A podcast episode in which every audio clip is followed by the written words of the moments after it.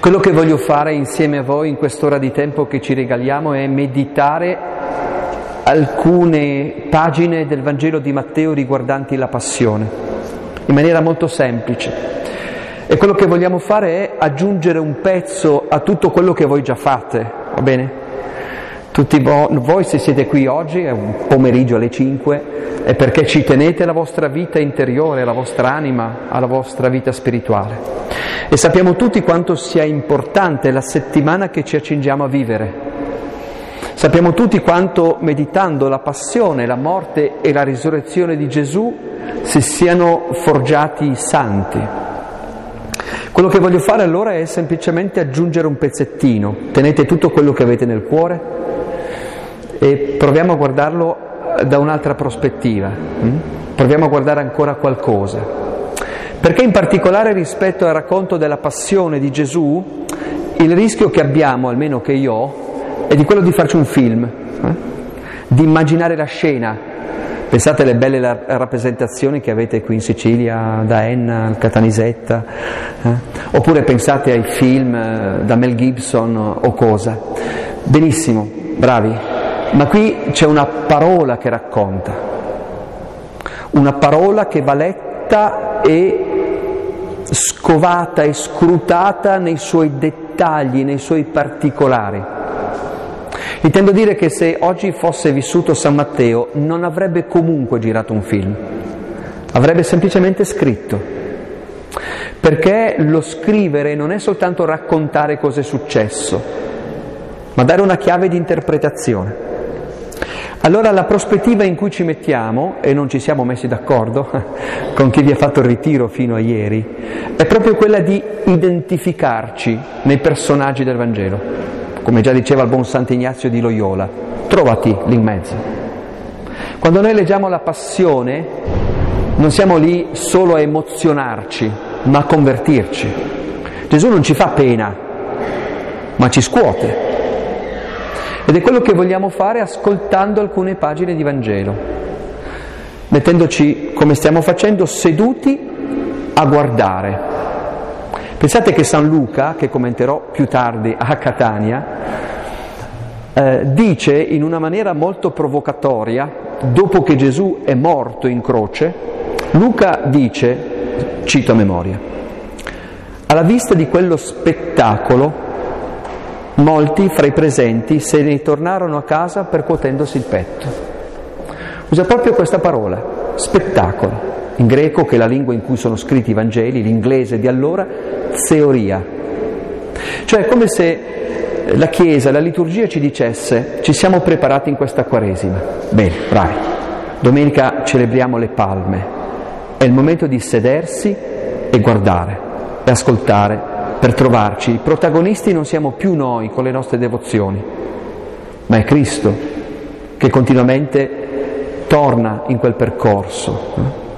Che noi ce l'abbiamo risorto, è Signore, ma che comunque è passato in quel cammino. In questi tre giorni nella eh, Sicilia orientale eh, ho deciso di commentare ieri a Siracusa qui e stasera le tre passioni dei sinottici. Se qualcuno sarà curioso, poi qualcuno è pratico di queste cose, gli audio saranno pubblicati sui miei siti. Ieri abbiamo visto con alcuni che erano presenti il Vangelo di Marco, perché è stato il primo ad essere stato scritto, come avete visto. Allora mi piace oggi commentare Matteo e notare le differenze, cioè quello che Matteo aggiunge. Perché una cosa che è interessante per chi legge approfonditamente i Vangeli è che dietro gli autori, dietro Marco che è esistito, dietro Matteo che aveva un carattere, una famiglia, un percorso, dietro Luca e Giovanni, ahimè quest'anno lo saltiamo, eh, c'è un cammino di fede. E potremmo quasi dire che quando loro raccontano la passione si vede un po' il loro carattere. Come quando tu racconti una cosa a cui tieni tantissimo, allora è interessante, non dobbiamo stupirci se i dettagli, se i particolari, o perlomeno certi particolari dei Vangeli sono diversi. È un po' come raccontare di una ragazza da un compagno di scuola o dal fidanzato. Si parla della stessa persona, ma la si descrive in maniera diversa.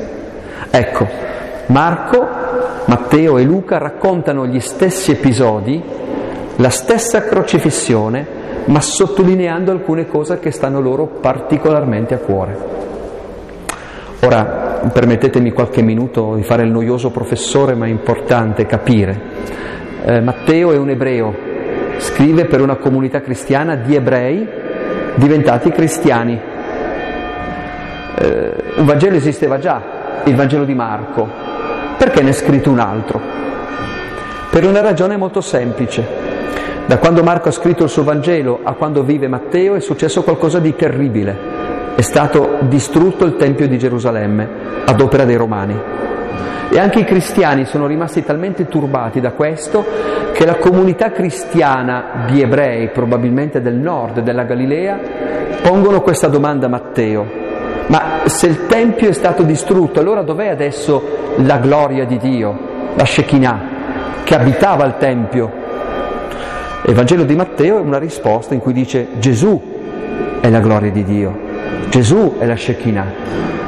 Matteo è molto attento, proprio perché parla degli ebrei, a dimostrare che anche se Gesù non sembra, ma era veramente lui il Messia. Anche se nelle scritture non c'era scritto, perlomeno nella maggioranza delle scritture non era previsto che il Messia finisse così, in realtà c'era una piccola linea, eh? Isaia capitolo 40-44, che parlava di un Messia non combattente, non vittorioso, ma un Messia sconfitto, ma che con la sua sconfitta cambiava il mondo. Perciò, se poi avrete voglia di andarvi a leggere il Vangelo di Matteo, quest'anno alle Palme leggiamo Marco e il venerdì santo sempre Giovanni, ma è interessante perché Matteo continuamente dice questo capitò perché si adempisse la parola che diceva, eccetera, eccetera, eccetera. Va bene? Fatta questa introduzione, ho pensato di proporvi la lettura di alcuni brani, vediamo quanti riesco a farne stando nei tempi perché in realtà abbiamo visto ieri a Siracusa, quando si inizia è talmente bello che viene voglia di continuare. La prima cosa che mi viene in mente, eh, poi passo direttamente al Getsemani, ma la prima cosa che mi viene in mente è, anzi non al Getsemani, al, al processo giudaico, è una notazione che fa solo Matteo, vediamo se la ritrovo, durante l'ultima cena. La passione di Gesù inizia lì, eh? La passione di Gesù inizia con quella cena, la crocifissione di Gesù inizia in quel momento in cui davanti a degli apostoli che sembrano non avere capito quello che sta succedendo, è fatti così. Uh, Gesù si rende conto in quella assoluta solitudine, rifacendo quel rituale che è il rituale della cena rituale di Pasqua per gli ebrei, Pesach, in cui si ricordava la fuga dall'Egitto. Uh, Gesù inizia la sua passione donando il suo corpo e il suo sangue. Quello che avverrà dopo, appeso ad una croce, è iniziato qui. E mi colpisce questo dettaglio che solo Matteo dice, sentite. Il primo giorno degli azimi i discepoli si avvicinarono a Gesù e gli dissero, dove vuoi che prepariamo per te perché tu possa mangiare la Pasqua? Ed egli rispose, andate in città da un tale e ditegli, il maestro dice, il mio tempo è vicino, farò la Pasqua da te con i miei discepoli. I discepoli fecero come aveva loro ordinato Gesù e prepararono la Pasqua. Il maestro dice, farò la Pasqua da te con i miei discepoli. È interessante perché Matteo non dice chi è quel tale, non scrive il nome. Eh, quelli che studiano la Bibbia ci dicono che molto probabilmente era l'Evangelista Giovanni, quello in cui si è celebrata la Pasqua. Però apposta Matteo sta nel vago, apposta non dice chi è, perché ognuno di noi mette il suo nome. Cioè quando racconta la passione di Gesù, Matteo sta dicendo a tutti noi qui dentro, il Maestro ti manda a dire farò la mia Pasqua da te. Possiamo celebrare cento volte la settimana santa senza mai incontrare il Signore, se non prepariamo prima il nostro cuore. Allora sarebbe bello in questa settimana dire al Signore, io ci sono, se hai bisogno.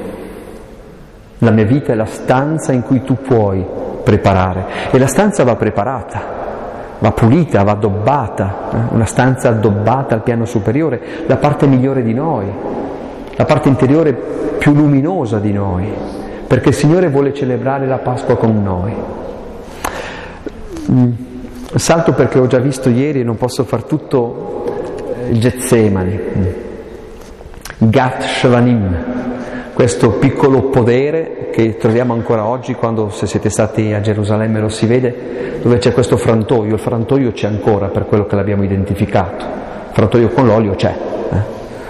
Um, probabilmente questo piccolo podere all'inizio della salita del Monte degli Ulivi, in questo vallone, uno dei due che circonda Gerusalemme, la valle del Cedro, del Chedron, Probabilmente quel piccolo appezzamento di terra era di proprietà di Marco, l'Evangelista, o meglio dei suoi genitori, Giovanni Marco. Gesù si ritirava spesso lì. Gerusalemme è una città impegnativa e Gesù non si aspettava fosse così impegnativa. E così riprende la sua abitudine di pregare di notte e va proprio in quel luogo. Quindi ci immaginiamo la scena, Gesù ha celebrato la sua ultima cena in questo quartiere il cocuzzolo più alto entro le mura, che era il monte Sion. È interessante perché quando, vabbè no, sono pettegolezzi, lasciamo stare, in casa di Giovanni probabilmente. È finita la cena, scende, chi di voi è stato a Gerusalemme, San Pietro in Gallicantu, per quelle scale, scende fino alla piscina di Siloe, Siluan, poi gira a sinistra e arriva a questo podere, pezzamento di terreno. Era quasi Pasqua, il Tempio di Gerusalemme era stato ricostruito da Erode il Grande, quello cattivo, iniziati i lavori nel 19 a.C., finiti nel 62 d.C. Ma i primi 30 anni era stato fatto il 99% delle opere, una roba immensa, gigantesca. Pensate che solo nel cortile del Tempio ci stavano 150.000 persone, due volte lo stadio di Roma, ok? Quindi a Pasqua in cui salivano i pellegrini c'erano 300.000 persone a Gerusalemme. Non ci stavano in città, si accampavano dei dintorni. Quindi vi immaginate la scena, in mezzo agli ulivi questi crocicchi di pellegrini che accendevano il fuoco per mangiare qualcosa e Gesù che si ritira in questo orto. Ora, come dicevo ieri, è importante capire una cosa per me. Non lo leggiamo perché l'ho già commentato ieri, passiamo subito al, al processo, ma questo mi sembra molto importante. La domanda potrebbe essere questa, è un po' provocatoria, eh? ma ve la faccio, tanto poi scappo. La domanda è questa, qual era lo stato d'animo di Gesù quella notte fra il 6 e il 7 aprile dell'anno 30? Come stava Gesù? Leggendo i tre Vangeli si capisce che lo stato d'animo di Gesù è di una profonda angoscia. Ieri abbiamo visto Marco addirittura Gesù è prostrato per terra. Gesù è addolorato, inquieto, agitato. E la mia domanda è perché è così agitato? Voi mi direte, eh beh Paolo sta per morire in croce. Ok, va bene, non è una bella cosa morire in croce, ve ne do atto è una pena terribile, fa male, ma poi finisce. Cioè Gesù è così agitato per qualcosa di doloroso, sì, ma comunque destinato a finire nel tempo. Dico una cosa provocatoria, ma sfido chiunque a dire il contrario. Io e voi, io conosco gente che ha sofferto molto di più e molto più a lungo di Gesù e non ha salvato nessuno. Allora perché Gesù è così inquieto? Semplicemente perché, così ci rispondono gli evangelisti, Gesù si è reso conto che la sua missione è fallita. La gente di Galilea non c'è, non ci sono le folle plaudenti, non c'è la ressa quando ha fatto la moltiplicazione dei pani e dei pesci. Gerusalemme non è la Galilea, è come passare da Paternò a New York. Lì, a Gerusalemme, Gesù è uno dei mille, anzi anche un po' rompiscatole. È uno dei tanti esaltati che si prendono per profeti. Gesù non è riuscito neanche a incontrare il Sinedrio. Gesù non è riuscito a confrontarsi con nessuno. E i suoi discepoli, bella gente. San Luca addirittura pone il litigio fra i dodici che sicuramente è avvenuto, ma non lì. Ebbene, Luca lo pone durante l'ultima cena, su chi fosse il più grande fra i discepoli, quasi a sottolineare l'assoluta distanza, la totale solitudine. Uno solo ha capito cosa sta succedendo, Giuda. Giuda. Si è reso conto che le cose non vanno. Con questo stato d'animo Gesù va a pregare nell'orto degli ulivi e quando è lì, e quando è lì, Gesù si chiede che cosa fare a quel punto. Gesù sa che sta per finire tutto, non solo perché è un profeta, ma perché non è un idiota, ci intendo dire. Gliel'hanno giurata mille volte, leggete il Vangelo di Giovanni, continuamente, è già sfuggito all'arresto un paio di volte Gesù. Gesù sa che sta per finire male, ma il problema è a che cosa serve a questo punto. Andatevi a rileggere il Vangelo di Luca, dopo le tentazioni. C'è scritto e il diavolo, avendo esaurito ogni sorta di tentazioni, se ne andò per tornare nel momento opportuno. Eccolo, è qui il momento opportuno. L'avversario ci viene a stuzzicare sempre quando siamo deboli, non quando siamo forti. È facile per l'avversario dire Gesù, cosa vuoi fare? I tuoi stanno dormendo. Uno ti ha tradito, Cosa vuoi fare? Perché? A cosa serve? Cioè quello che vi intendo proporre, questa riflessione molto forte ma autentica, l'angoscia di Gesù non è per una sofferenza che comunque è destinata a essere superata, ma la sofferenza più grande che è l'inutilità di quello che sta per fare. Tutti noi siamo capaci a buttarci in mare e salvare un bambino che sta affogando, anche a costo di rimetterci la vita, sperando che poi ci intitolino una scuola media in paese. Gesù no, Gesù sta per salvare gente che lo sta per uccidere. Che proposte ha Gesù? Che soluzione ha? Provate a pensarci. La prima è, vabbè, lasciamo stare, eh, chiudiamo qui, mi faccio la mia vita, mi ritiro a vita privata. Bene, e noi saremo ancora qui ad adorare i pali e le foreste sacre. La seconda è Gesù stesso che la dice, metti via quella spada, Pietro. Pensi forse che io non possa chiamare dodici legioni di angeli? Dodici legioni di angeli! Pensate che finale! Una legione, una legione romana, 120 cavalieri, 6.000 soldati appiedati, 75.000 angeli, sarebbe stato un bel finale, no? Oppure, oppure la scelta più improbabile, andare fino in fondo, consegnarsi, come dice Luca. Poiché l'uomo non fa la volontà di Dio, Dio fa la volontà degli uomini. Perché? Altro è fare una bella conferenza alle 5 del pomeriggio davanti a 200 persone che ascoltano grazie. Altro è pendere da una croce. Ed è interessante notare una cosa che faccio notare sempre, Gesù muore come ha vissuto, avete mai notato? Io non so come morirò, Gesù lo fa. L'angoscia di Gesù è tutta in quella scelta così dolorosa, è in quella inutilità di quello che sta per fare. Sapete quanti morti in croce ci sono stati nei 30 anni in cui è vissuto Gesù? Eh, questa tortura inventata dai parti e copiata dai romani. Sapete quanti? Non lo sappiamo. 100.000? 200.000? 500.000? Non lo sappiamo. Perché era una morte talmente scandalosa e vergognosa che a volte i parenti nemmeno andavano a reclamare il corpo. Si veniva crocifissi nudi, non in Palestina, per non forzare la mano. E a volte si lasciava il corpo appeso a marcire, così che si capisse chi comanda. Sapete di quanti di questi conosciamo il nome? Nessuno. Nessuno. Il dolore di Gesù è l'inutilità del suo sacrificio. L'ultima tentazione di Cristo che c'è stata è che il demonio gli soffia nell'orecchio e dire ma perché? Se lo meritano questi uomini, Dio rischia di essere per sempre dimenticato. Dio rischia di essere completamente dimenticato.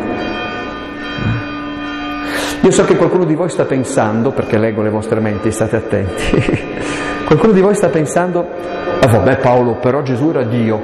Sì, assolutamente. Io lo credo e lo proclamo tale. E pensate a questa bizzarria di noi cristiani. Noi crediamo che Gesù è totalmente Dio e che Gesù è totalmente uomo. Ma già prima di noi, nei primi mille anni di cristianesimo, ci si è chiesti, ma in che modo l'essere totalmente Dio e totalmente uomo vanno insieme. Per esempio rispetto alla volontà o alle decisioni o in questo caso alla conoscenza. Allora qui cito il catechismo della Chiesa Cattolica, così Don Salvatore tranquillo che siamo super ortodossi. Il catechismo della Chiesa Cattolica dice che riguardo alle cose di Dio Gesù aveva conoscenza piena e diretta. Gesù non è un uomo spirituale, è il Verbo incarnato. Gesù non ha una buona idea di Dio, in lui Dio germoglia perché in lui c'è la presenza di Dio, ma, continuo a citare a memoria il catechismo della Chiesa Cattolica, per quanto riguarda le cose degli uomini, piacque a Dio di dover imparare. Gesù di Nazareth non sapeva l'inglese, Gesù di Nazareth non conosceva la fissione dell'atomo, Gesù di Nazareth sapeva di risorgere? Sì. Credeva nella risurrezione? Sì, come voi. Quello che sto dicendo, capitemi bene, prendetemi per diritto, non è per sminuire Gesù, ma per capire che il gesto che sta facendo non è una finta. Gesù non sta dicendo ma sì, porto un po' di pazienza, soffro po' tanto tre giorni è finito tutto. Quell'ultimo sì che Gesù dice al Padre e a noi quel dire vabbè proviamo ancora questa, che è il gesto della madre col figlio tossico che non capisce il gesto, che è il gesto che tu hai fatto con tua sorella che ti ha fregato l'eredità e che tu hai cercato di e lei te l'ha riportato contro. Quell'ultimo gesto è un gesto che può anche essere capito al contrario. San Luca, che mediteremo fra poco a Catania, concentra tutto il dolore di Gesù lì, in questa scelta. Lo fa sanguinare, eh? fa le sue gocce di sudore che diventano sangue, perché questo è un dolore enorme. Ed è buffo perché San Luca, non lui, ma probabilmente un copista, aggiunge un angelo che lo va a consolare. Anche il copista quando copia quella pagina resta talmente inorridito e dice no, no, qui bisogna smorzare la tensione e ci aggiunge un angelo. E ricordo una bellissima meditazione che ho fatto molti anni fa in un monastero, ho avuto la gioia di vivere tre giorni con i monaci e un monaco faceva la meditazione ai fratelli, diceva cosa ha detto il demonio a Gesù per farlo desistere? È tutto inutile. Cosa ha detto l'angelo per spingerlo ad andare avanti? Ha fatto vedere voi stasera. Noi siamo la consolazione di Dio. Noi siamo qui a dire al Signore Gesù non è stato inutile, Signore.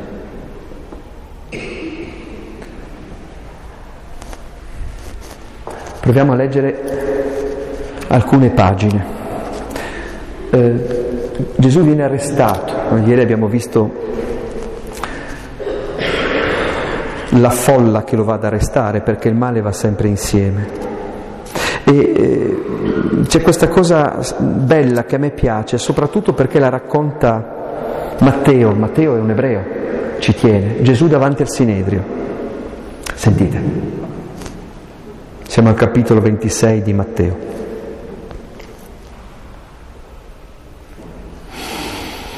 Quelli che avevano arrestato Gesù lo condussero dal sommo sacerdote Caifa, presso il quale si erano riuniti gli scribi e gli anziani.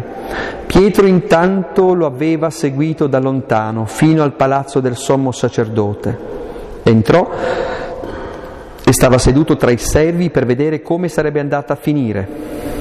I capi dei sacerdoti e tutto il Sinedrio cercavano una falsa testimonianza contro Gesù per metterlo a morte, ma non la trovavano, sebbene si fossero presentati molti falsi testimoni. Finalmente se ne presentarono due che affermarono, costui ha dichiarato, posso distruggere il Tempio di Dio e ricostruirlo in tre giorni. Il sommo sacerdote si alzò e gli disse, non rispondi nulla? Che cosa testimoniano costoro contro di te? Ma Gesù taceva. Allora il sommo sacerdote gli disse, ti scongiuro per il Dio vivente di dirci se tu sei il Cristo, il figlio di Dio. Tu l'hai detto, rispose Gesù. Una notazione storica. Sapete che molti ipercritici dicono che il Vangelo è inventato. Perché? Il Sinedrio non si sarebbe mai riunito di notte. Hanno perfettamente ragione. Il Sinedrio, al tempo di Mosè, era un gruppo di 70 anziani che aiutava Mosè nel decidere. Al tempo di Gesù era formato dalle famiglie bene aristocratiche, i Sadducei, di Gerusalemme. Dai Sadducei arrivava il sommo sacerdote e tutti i nobili sacerdoti.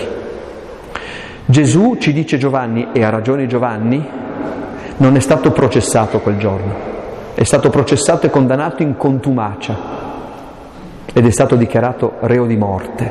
Perché? Perché finalmente, dopo quasi cento anni di occupazione romana, finalmente, dal 70 a.C., quella zona era diventata Palestina dell'impero romano, Finalmente i romani avevano mollato il tiro, se ne erano più o meno andati. La quinta legio fretensis era andata in Siria. Eh, morto Erode, il regno era stato diviso tra i suoi figli, uno più imbecille dell'altro. Poi Roma ha detto, mm, qui non va, e si era ripreso il controllo di Gerusalemme e della Giudea, mandando un procuratore. L'unico che ricordiamo è Ponzio Pilato, ma prima di lui altri, che però non stava nemmeno a Gerusalemme, stava a Cesarea Marittima, sul mare. Mm? vicino a Giaffa, un po' sopra, verso Acco, Acri, San Giovanni d'Acri. Ebbene, Finalmente c'era il Tempio, lo aveva ricostruito Erode il Grande, finalmente c'era il Tempio, finalmente c'erano i sacerdoti, dopo sei secoli in cui non c'era più niente, c'era tutto, non c'era bisogno del Messia.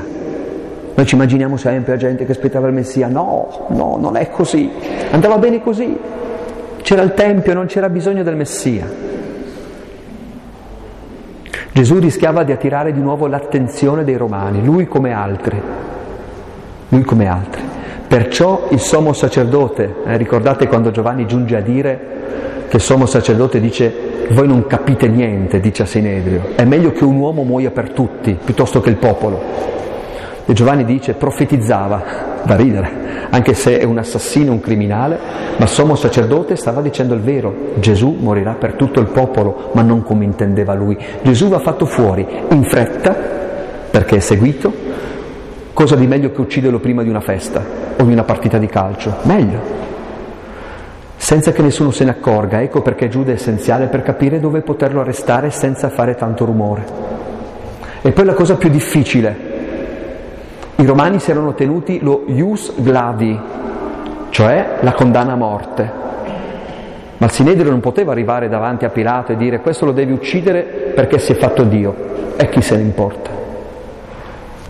Dovevano arrivare dai romani e trovare un'accusa. E l'accusa la trovano. Gesù si dichiara Messia, cioè re dei giudei. Delitto di lesa maestà, va condannato a morte. Ok? Ecco allora che la riunione segreta che si trova di notte fra il 6 e il 7 aprile dell'anno 30 non è un processo, il processo è già stato fatto. Si tratta solo, tra virgolette, di comunicare a Gesù la venuta condanna. E però bisogna trovare una giusta motivazione. È interessante Matteo che dice Pietro Intanto lo seguiva da lontano. Non è più un discepolo, segue Gesù da lontano. E la cosa che ci stupisce è che quando inizia il processo, San Matteo non ha paura o problema nel dire che è tutto una presa in giro. Non è un processo, è una farsa. Addirittura, e solo Matteo lo dice, per questo che ho preso lui, che cercano dei testimoni falsi, non delle accuse false. Convincono qualcuno a dire che, però non si sono messi d'accordo, un pasticcio, uno dice una cosa all'altro lato, ah, mamma mia, mamma mia. Alla fine finalmente i due si mettono d'accordo e riferiscono un episodio che era avvenuto qualche giorno prima. Gesù, quando è entrato nel Tempio, si è reso conto, ci fa tremare i polsi questo, che lì dentro Dio non c'entrava niente. Dio non c'entrava niente lì dentro. E lo dice. Allora nel Vangelo di Giovanni inizia la disputa. A un certo punto Gesù fa questa affermazione bellissima, dicendo distruggete questo Tempio e io lo farò ricostruire in tre giorni. Gesù sta parlando del suo corpo, probabilmente la comunità cristiana dopo la risurrezione rilegge questo episodio e dice sì, il corpo di Gesù è risorto, ma la cosa terribile che Gesù fa, sapete qual è? Che mette insieme due parole, tempio, distruzione.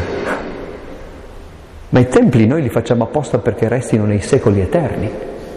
Ma i templi noi li facciamo esattamente per sfidare il tempo. I templi noi li facciamo esattamente a futura memoria.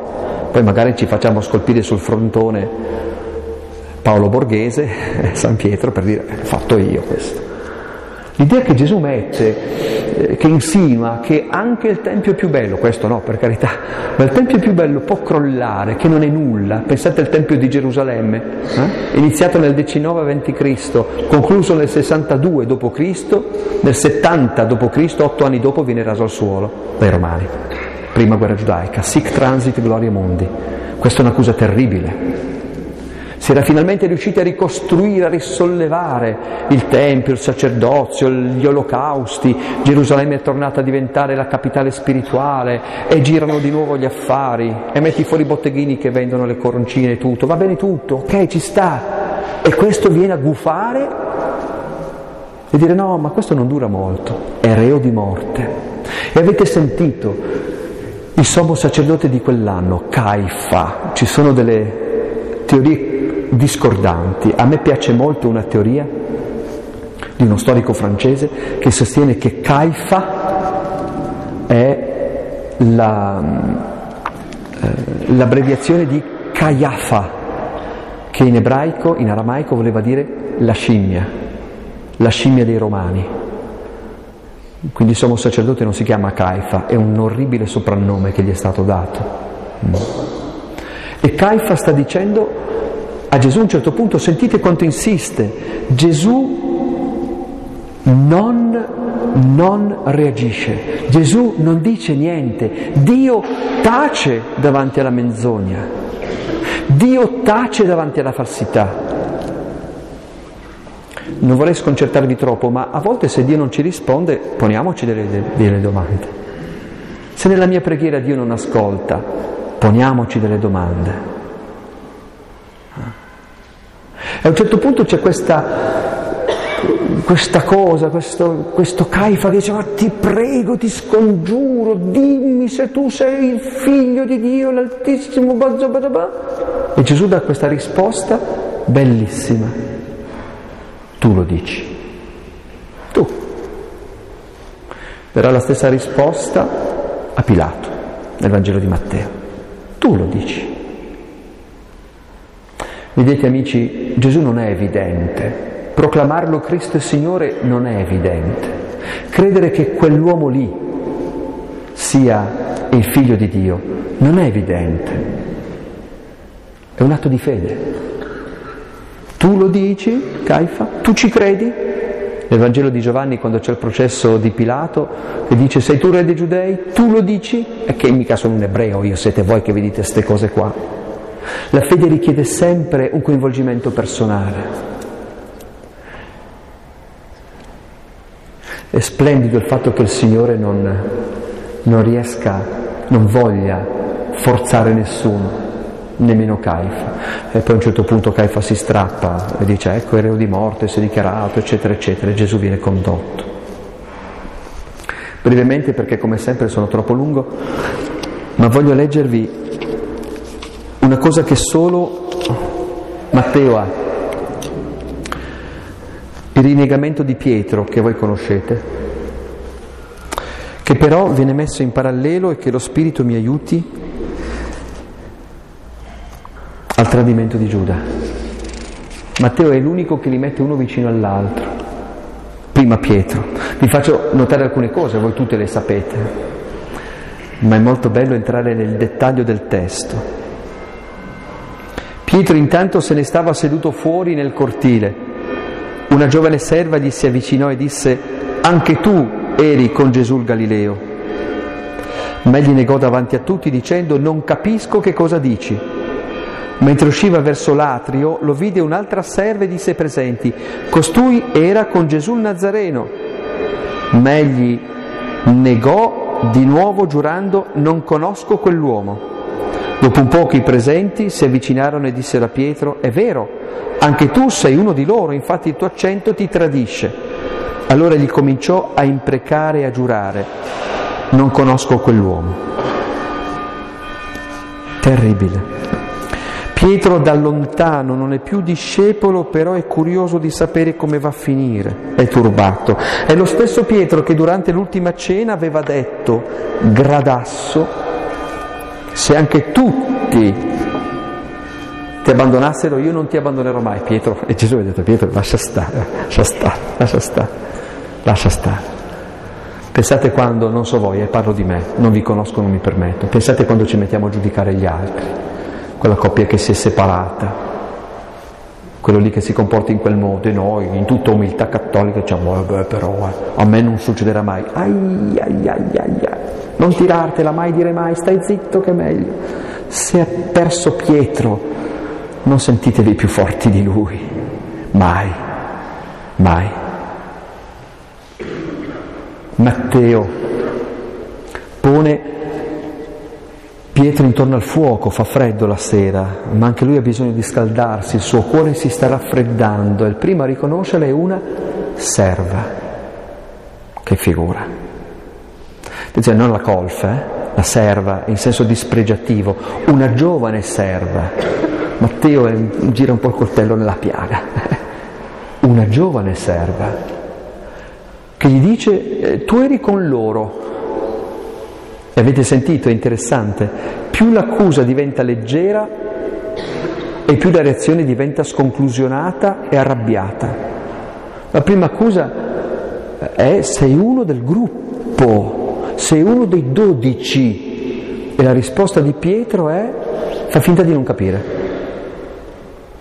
Non risponde, gira i tacchi e se ne va. Un'altra sera, ah, Matteo, Matteo, non girare il coltello, un'altra sera dice, sì, sì, seconda accusa meno forte, eri insieme a Gesù di Nazareth, che non vuol dire essere discepolo. E Pietro dice, non conosco quell'uomo, non il mio maestro, non se anche tutti ti rinegassero io sarò sempre con te, quell'uomo lì. E alla fine la terza non c'è più neanche la serva a dire, ma tutti dicono, ma, ma si capisce che eri con loro, si sente dalla parlata che sei del nord Paolino, io dico Aosta, dite Aosta, eh, si sente che sei del nord Paolo. E Pietro comincia a giurare e imprecare. Voi sapete il valore del giuramento in Israele? È un po' come se Matteo facesse un'inversione, meno l'accusa è forte e più la reazione è sconclusionata. All'inizio Pietro è accusato di essere uno dei dodici, poi che è uno di quelli che seguivano Gesù, alla fine che è uno del nord, è un Galileo. Pietro prima nega di essere discepolo, poi nega di conoscere Gesù, poi nega di essere se stesso e giura. Povero Pietro. Povero Pietro. Ma c'è questo dettaglio bellissimo. E un gallo cantò. E Pietro si ricordò della parola che Gesù aveva detto prima che è uscito fuori, scrive Matteo, pianse amaramente. Io quando medito questa parola e questo brano mi viene da dire questa cosa a tutti voi. Non presumiamo mai delle nostre forze. Se è caduto un gigante come Pietro potrei cadere anch'io e tutti noi qui dentro. Allora io prego per me stasera e per voi, quando facciamo finta di non conoscere Gesù, non in chiesa, eh? non nella comunità, eh? facile riconoscere Gesù, ma fuori. Speriamo che Dio ci mandi un gallo. Speriamo che Dio ci mandi un gallo. Pensate quanta gente ha sentito quel gallo quella sera lì. Tutto questo è strano, un gallo fuori orario, eh, di notte. O forse albeggiava, chissà. Pietro ha capito, un segno, un segno che solo Pietro ha capito. Allora io prego per me e per voi stasera che quando in qualche modo ci allontaniamo, diventiamo discepoli da lontano, il Signore ci mandi un gallo a darci una svegliata. Può essere la lettera di un amico, può essere un commento, può essere una pagina che apriamo, può essere un segno che facciamo finta di non vedere ma che arriva. Pietro piange perché sente quel gallo. Per quel pianto per quel pianto noi ti amiamo, Pietro. Per quel pianto. Pietro non è Giovanni l'Evangelista, il discepolo che Gesù amava. Talmente bravo da essere quasi insopportabile. Avete presente il primo della classe? No? E basta. Gesù non ha voluto lui, non ha voluto lui a confermare la fede dei fratelli ha voluto uno fragile come Pietro, che ha conosciuto il limite, che ha conosciuto il peccato. La Chiesa è un popolo di perdonati, non di giusti.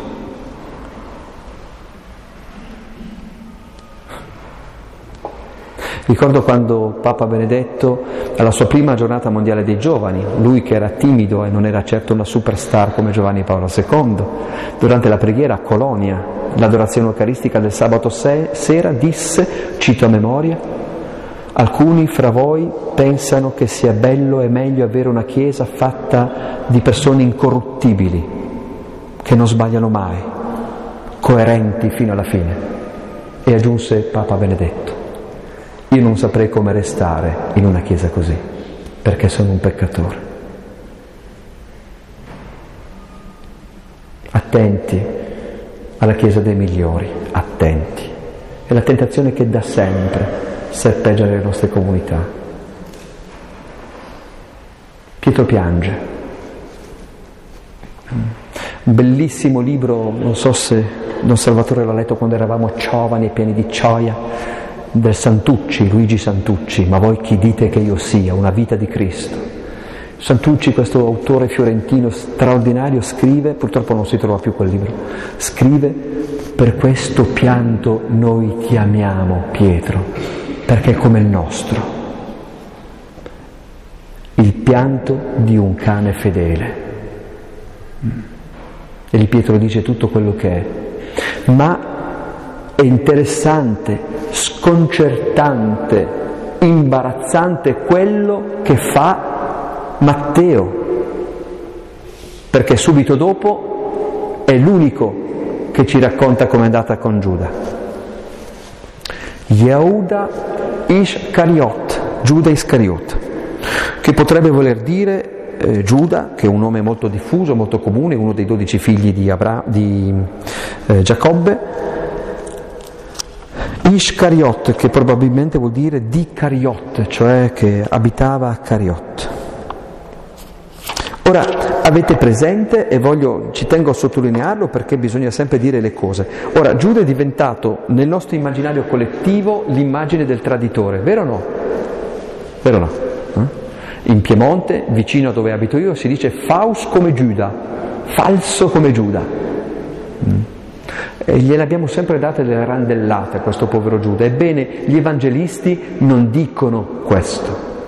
Gli evangelisti dicono che Giuda è un discepolo. Ieri abbiamo visto in Marco, quando lo vanno a arrestare, Marco scrive Giuda, uno dei dodici.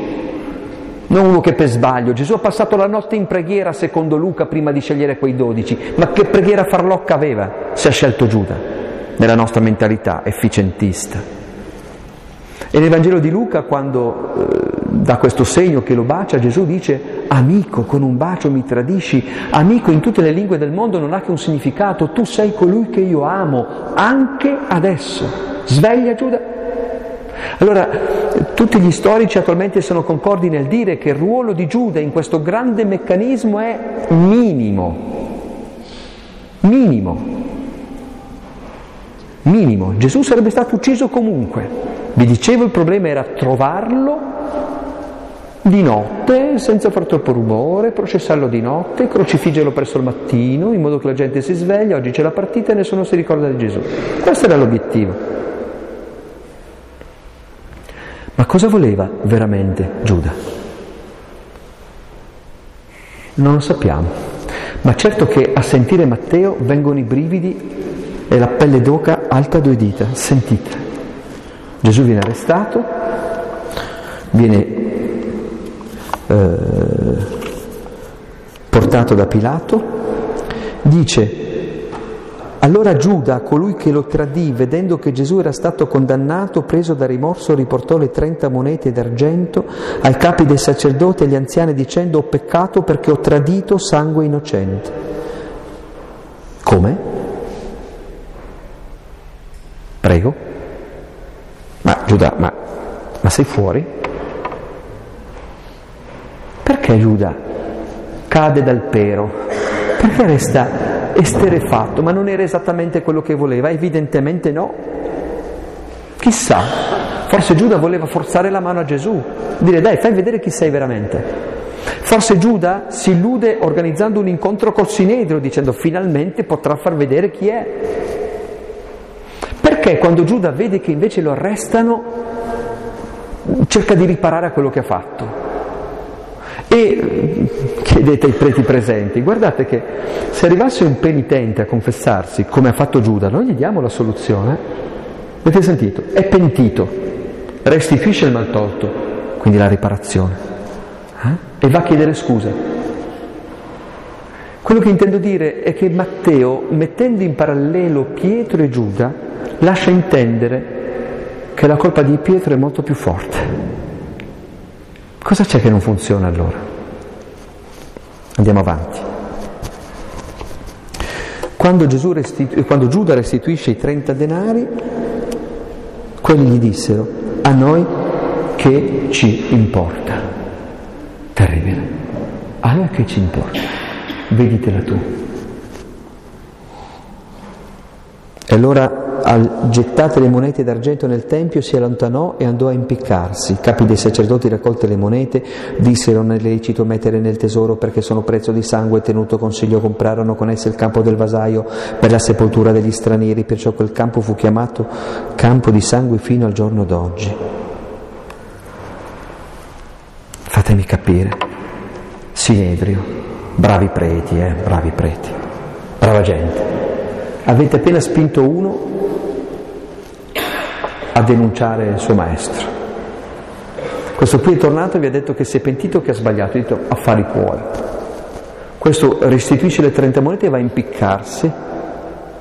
Ok? E il vostro problema è che quel denaro lì, essendo frutto del sangue, non si può mettere per comprare l'organo perché... Cioè, capito?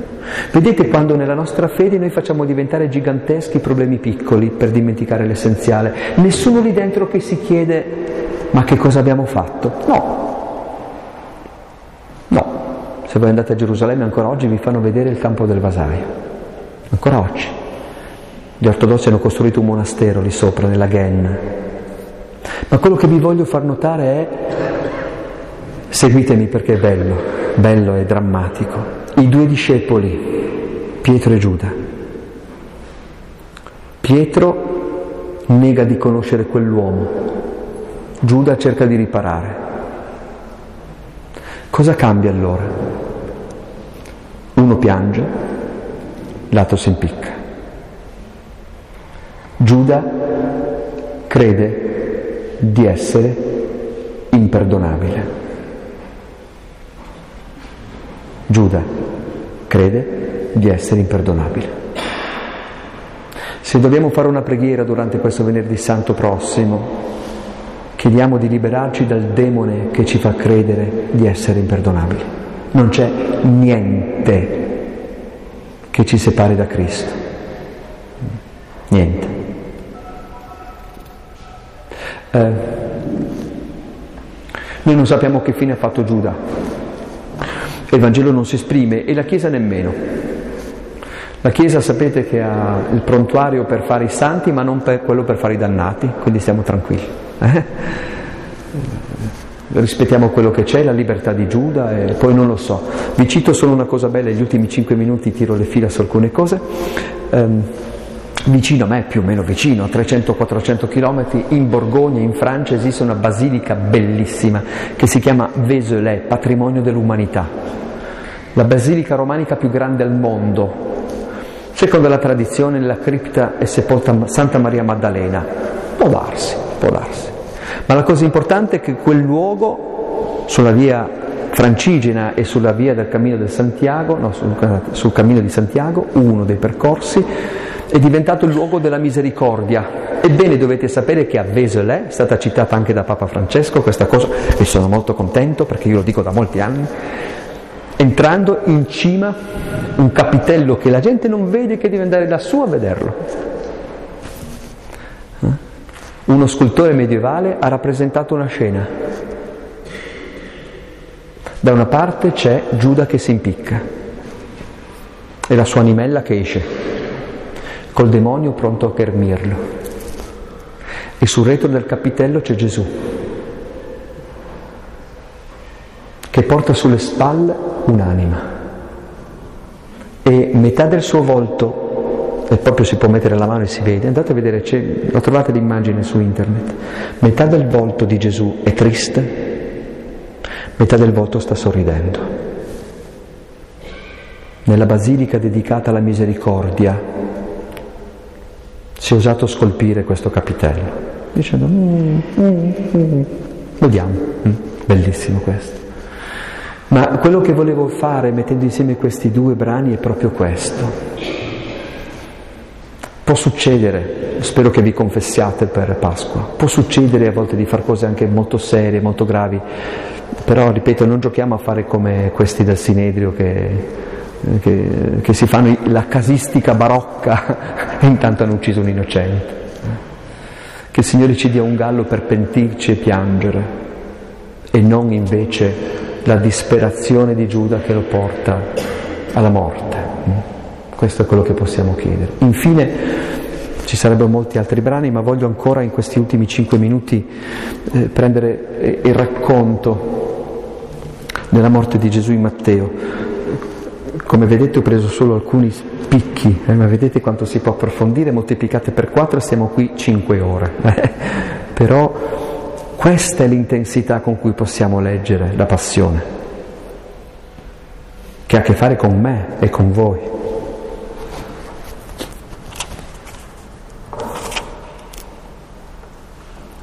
Eh, Barabba, troppo simpatico Barabba.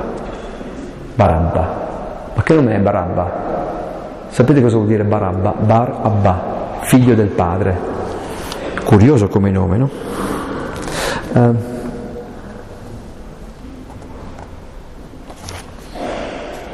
A mezzogiorno si fece buio su tutta la terra fino alle tre del pomeriggio. Verso le tre Gesù gridò a gran voce Eli Eli, le massa bactani che significa Dio mio, Dio mio, perché mi hai abbandonato.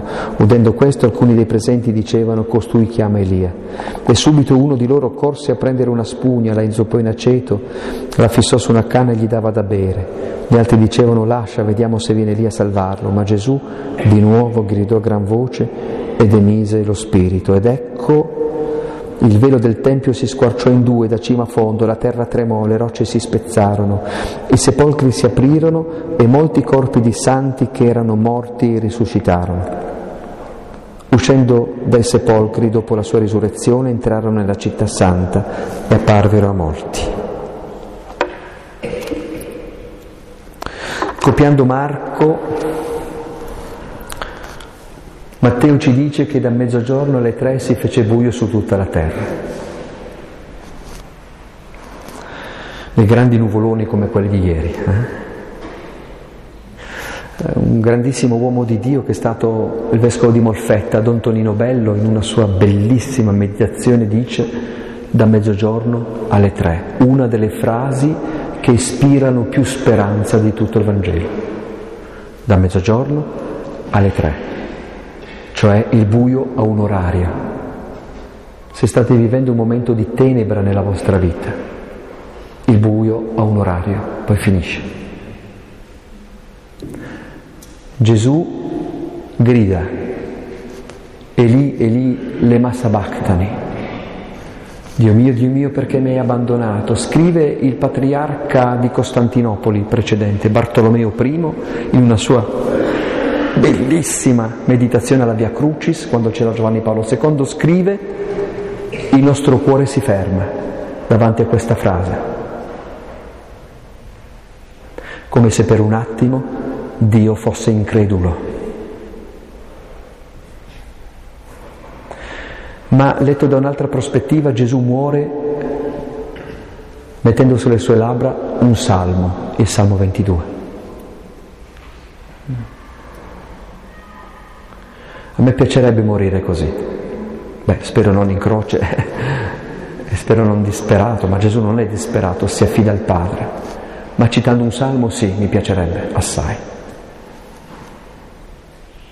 cioè la possibilità di far illuminare tutta la nostra vita alla luce della parola che abbiamo meditato lungo tutta la nostra vita.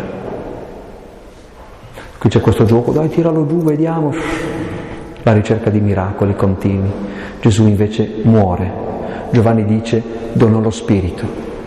Luca fa morire Gesù dicendo un altro salmo, eh? Eh, Padre nelle tue mani consegno il mio Spirito.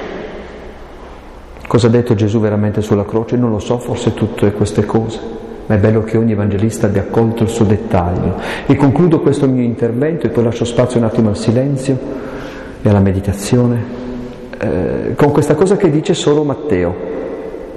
Avete sentito? Sembra una scena da film. Gesù muore, terremoto. Addirittura dei morti che risorgono e arrivano in città. Vi immaginate lo spavento? Mamma mia, altro che